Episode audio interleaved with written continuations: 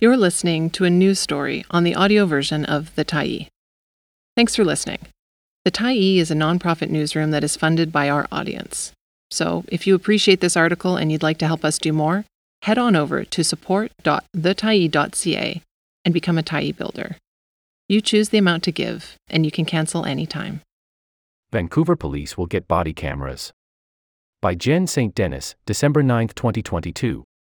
Vancouver City Council, back to Police Department plan to implement body cameras by 2025, sparking a debate about the effectiveness of the technology, the high cost and concerns about privacy and surveillance. Implementing body cameras is part of a suite of police-focused measures A Better City, or ABC, campaigned on during the Vancouver election. Now with a majority on council, ABC has pushed through two early motions to signal they'll make good on those promises, even though the city's budget consultations and approval won't happen until the first 3 months of 2023. An earlier motion approved $16 million to hire some of the 100 police officers and 100 mental health nurses ABC promised. The motion Thursday signaled council's intention to move ahead with introducing body cameras by 2025. The cameras, when activated, record police interactions with the public. The three opposition councillors on council, Christine Boyle with OneCity, and Pete Fry and Adrian Carr of the Greens, say they're alarmed about the way multi-million-dollar decisions are being made before the budget process is underway.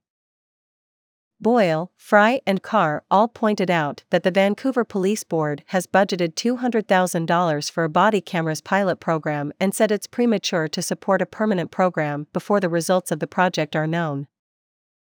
The Vancouver Police Department is asking for $383 million for its 2023 budget, $21 million more than the $362 million city staff have budgeted for policing. It's a $38 million, or 11%, increase over this year's budget. Fry also questioned how the ABC Majority Council would balance promises to spend more on policing with parallel promises to lower taxes and not cut other city services.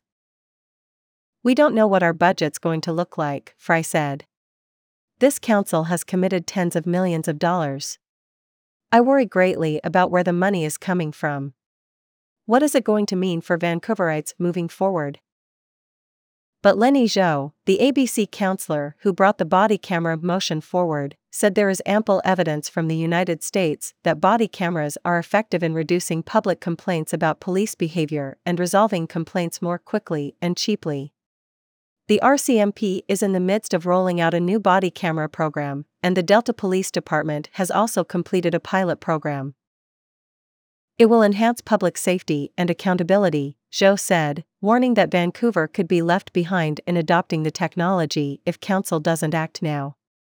Zhou noted that the BC government already has an existing policing standard to guide the use of police body cameras and the collection and protection of video footage.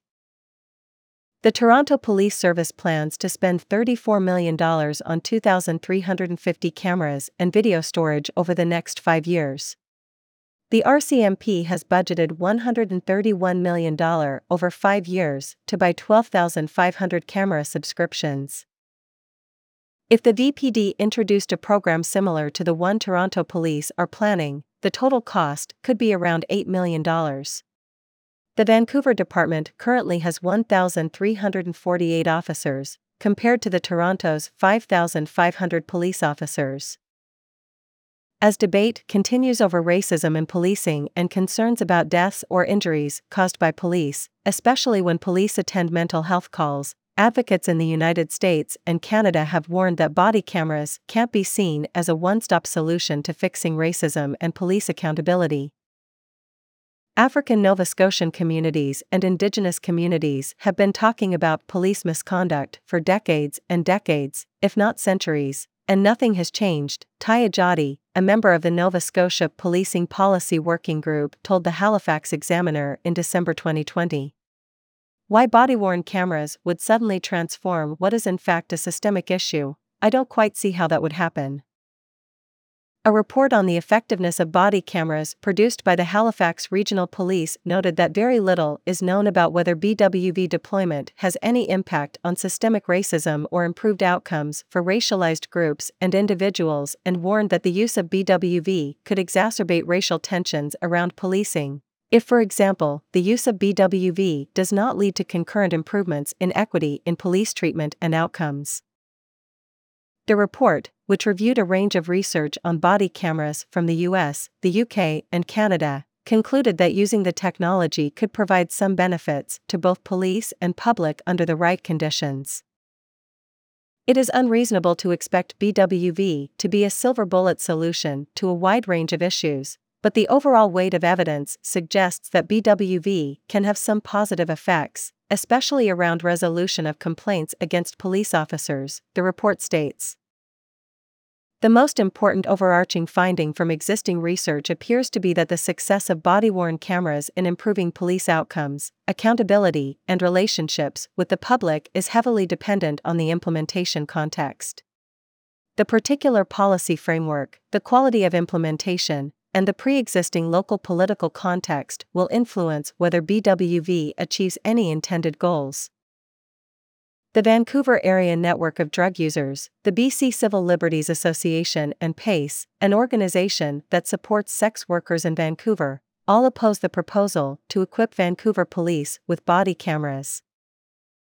In a statement drafted following a discussion of the issue at a Vandu meeting, members said they acknowledged that some initiatives for police reform have campaigned for the implementation of BWCs for local police departments because of the effectiveness of video evidence in bringing police officers to justice when they wrongly kill or injure people. But we were suspicious of why VPD would voluntarily request the implementation of BWCs when the police have historically, and continue, to resist accountability for their regular use of violence against the community, the Vandu statement reads. Heather, a participant in the discussion, had an answer, Vandu said. The VPD wants money, our money. We reminded ourselves that every dollar spent on the police budget is siphoned out of funding for necessary community resources.